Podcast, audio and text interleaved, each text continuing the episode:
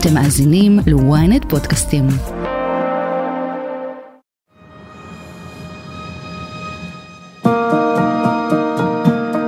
אנחנו פועלים יחד כאגרוף מחץ למטרה אחת, לחסל את החמאס. אנחנו מנהלים מלחמה, ראיתי את הכוחות בשטח, ערוכים ומוכנים. מול עינינו רק דבר אחד, ביטחון מדינת ישראל. ואני אומר לכאן, לכולם, אנחנו נמחה את הדבר הזה שנקרא חמאס, דאעש עזה, נמחה אותו מעל האדמה. ראש הממשלה, שר הביטחון והרמטכ"ל מבטיחים לציבור הישראלי את מיטוט שלטון החמאס בעזה וחיסול יכולותיו הצבאיות. אבל כדי לנצח את החמאס צריך גם להכיר אותו, וההפתעה שישראל ספגה ב-7 באוקטובר מוכיחה שלא הכרנו את כל היכולות של הארגון הרצחני הזה. האם ניתן לנצח את החמאס צבאית וכלכלית? מה תהיה תמונת הניצחון? ומה צה"ל צריך לדעת לפני הכניסה הקרקעית? אני שרון קידון, וזאת הכותרת. המתקפה ב-7 באוקטובר הפתיעה לא רק את הצבא, הממשלה וגופי הביטחון, אלא גם את המומחים הגדולים ביותר לטרור. אף פעם לא דמיינתי שחמאס יכול לעשות משהו כזה. זה היה יותר אה, מתוחכם ממה שאנחנו ראינו בעבר. זה דוקטור ג'ונתן צ'נזר, סגן נשיא בכיר למחקר במכון להגנת הדמוקרטיה בוושינגטון די.סי. אין ספק שאיראן עזרה לחמאס לגרום את הנזק ואת כל ההרס. אין ספק, אנחנו רואים שאיראן אה, עומדת מאחורי כל מה שקרה בשבת השחורה. דוקטור שנזר חוקר במשך שנים ארוכות את החמאס, הוא היה גם אנליסט במשרד האוצר האמריקני, לנתיבי המימון של ארגוני טרור. אנחנו תופסים אותו בין פגישות עם גורמי ממשל אמריקנים.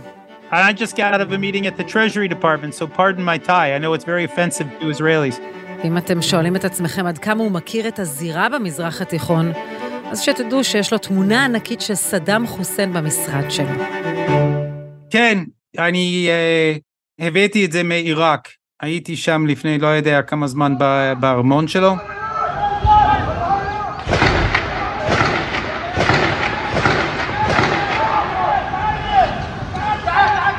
דוקטור שנזר, אני רוצה לשאול אותך, הברוטליות, האכזריות, מעשים דומים למעשה הנאצים, זה משהו שמתחבר לאמונה הדתית של החמאס?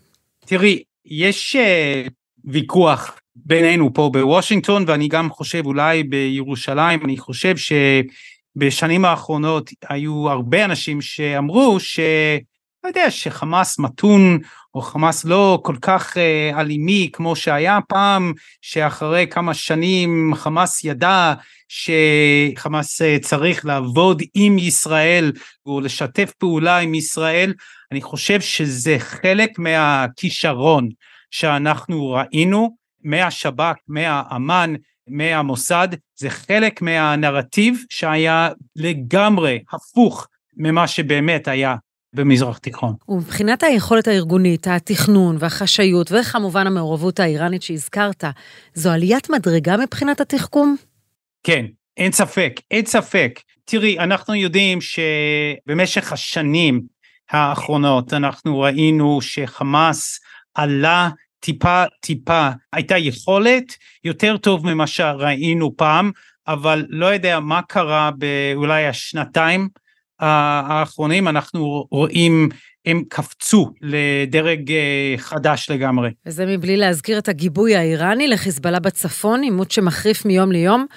כלומר, אנחנו רואים את איראן מצד אחד מפעילים את חמאס בדרום, ומהצד השני את החזית הלבנונית. כן, הם עושים גם וגם ביחד, ואל תשכחי שגם יש uh, הג'יהאד האיסלאמי, ויש uh, גם uh, מיליציות שיעה אה, שנמצאים בסוריה ובעיראק וההות'ים בתימן, יש לאיראן כל מיני כלי הרס שהם רוצים להשתמש בהם לתקוף בישראל. ואנחנו רואים את זה, ולא רק ישראל, אנחנו גם אה, רואים שהם תוקפים בארצות הברית, גם בעיראק ואולי מקומות אחרים, ואני חושב שיש צ'אנס, אה, אני לא יודע אם זה משהו כאילו גדול, אבל אני חושב שבאמת איראן מתלבטת עכשיו אם זה הזמן האמת, כאילו זה הזמן להפעיל את כל הכוחות שלה במבט אחד. אני חושב שהיה סיכוי יותר גדול לפני בוא נגיד שבוע שבועיים מיד אחרי uh, שבת השחורה. Let me say again to any country, any organization, anyone thinking of taking advantage of this situation, I have one word, don't. don't. אני חושב שעכשיו בגלל שיש לנו מארצות הברית אה, כלי נשק וכלי מלחמה בים התיכון, הם יודעים שזה יהיה באמת החלטה לא טובה בשבילם. אז אה, אני חושב שבגלל זה הם אה, הולכים אחורה קצת מהקצה, אבל עדיין מתלבטים, הם חושבים על זה שאולי זה הזמן להפעיל את כולם.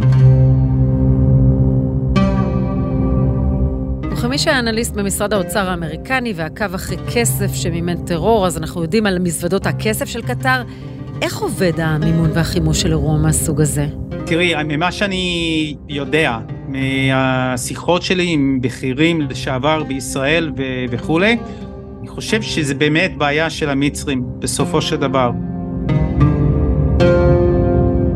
אני חושב שבטח הקטרים והטורקים גם הם נותנים כסף באופן די פתוח, כאילו הם לא מתביישים מזה, ואני חושב שארצות הברית סובלת את זה, ואני מקווה שנראה מדיניות חדשה עוד מעט מארצות הברית פה, ממחלקת האוצר.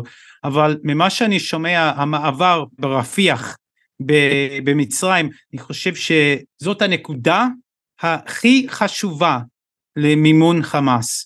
שהם שולחים כל מיני דברים, דברים שהם יכולים להשתמש בהם, אה, לבנות אה, הרקטות וגם דברים שהם יכולים למכור לקהילה, לאוכלוסייה, והם לוקחים מס מכל אחד בעזה, אז כאילו זה לא רק עניין של כסף ומזוודות, זה משהו אחר לגמרי. יש אה, שיטה בסופו של דבר, ואנחנו צריכים לפרק את זה מההתחלה, לחשוב על כל הנקודות שהם יכולים להכניס כסף לעזה וזהו, לזכור את הכל. כשעקבתם אחרי נתיב הכסף, למקור שלו, מאיפה הוא מתחיל? זה בא מהמשטר, קודם כל, בקטאר. בקטאר יש 300 אלף איש, סך הכל, במדינה הזאת. יש להם הרבה כסף מהנפט.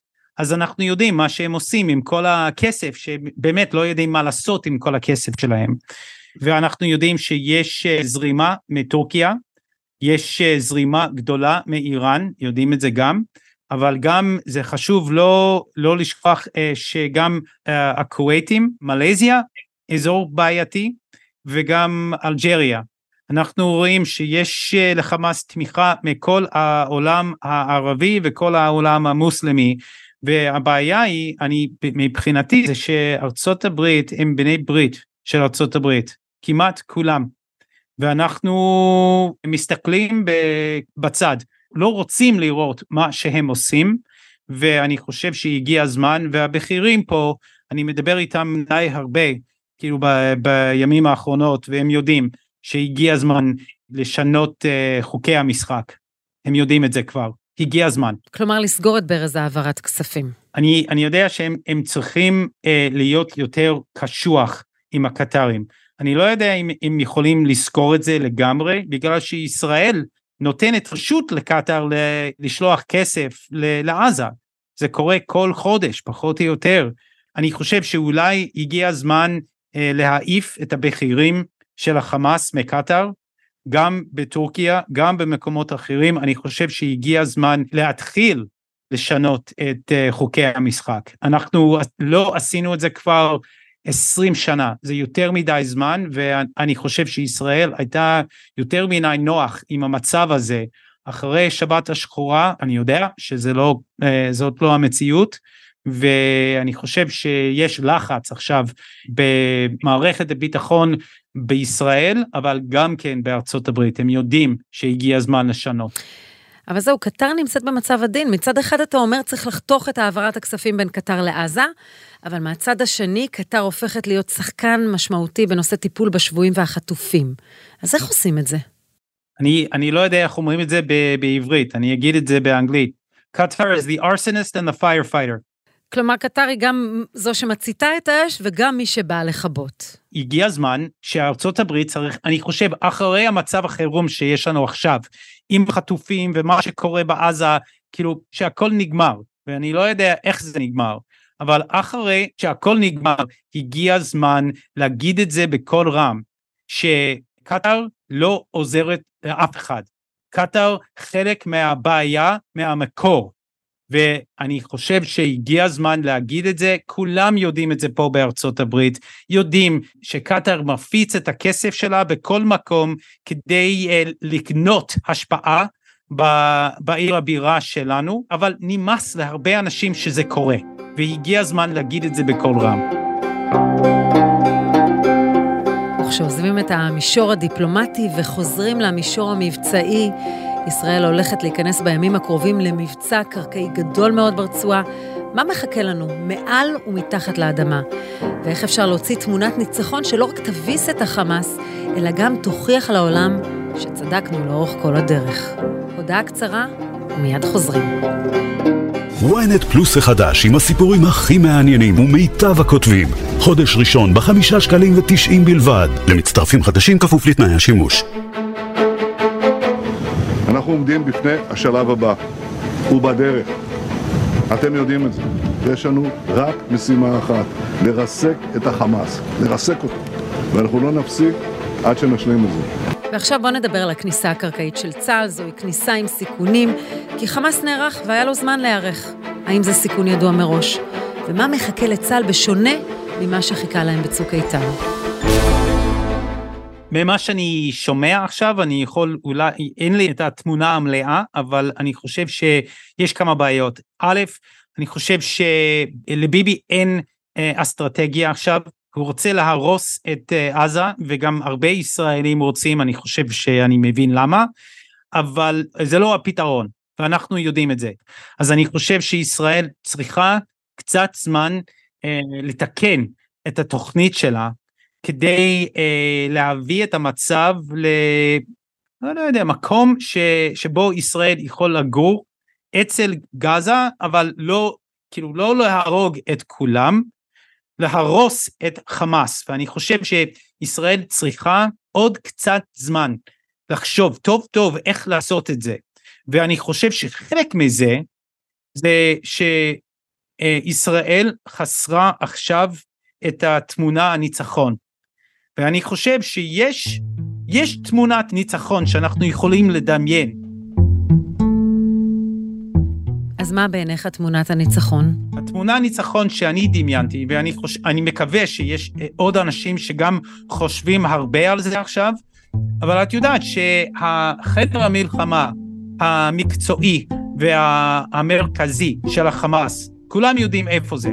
זה מתחת הבית חולים שיפא שנמצא בעיר עזה. אנחנו כולם יודעים את זה.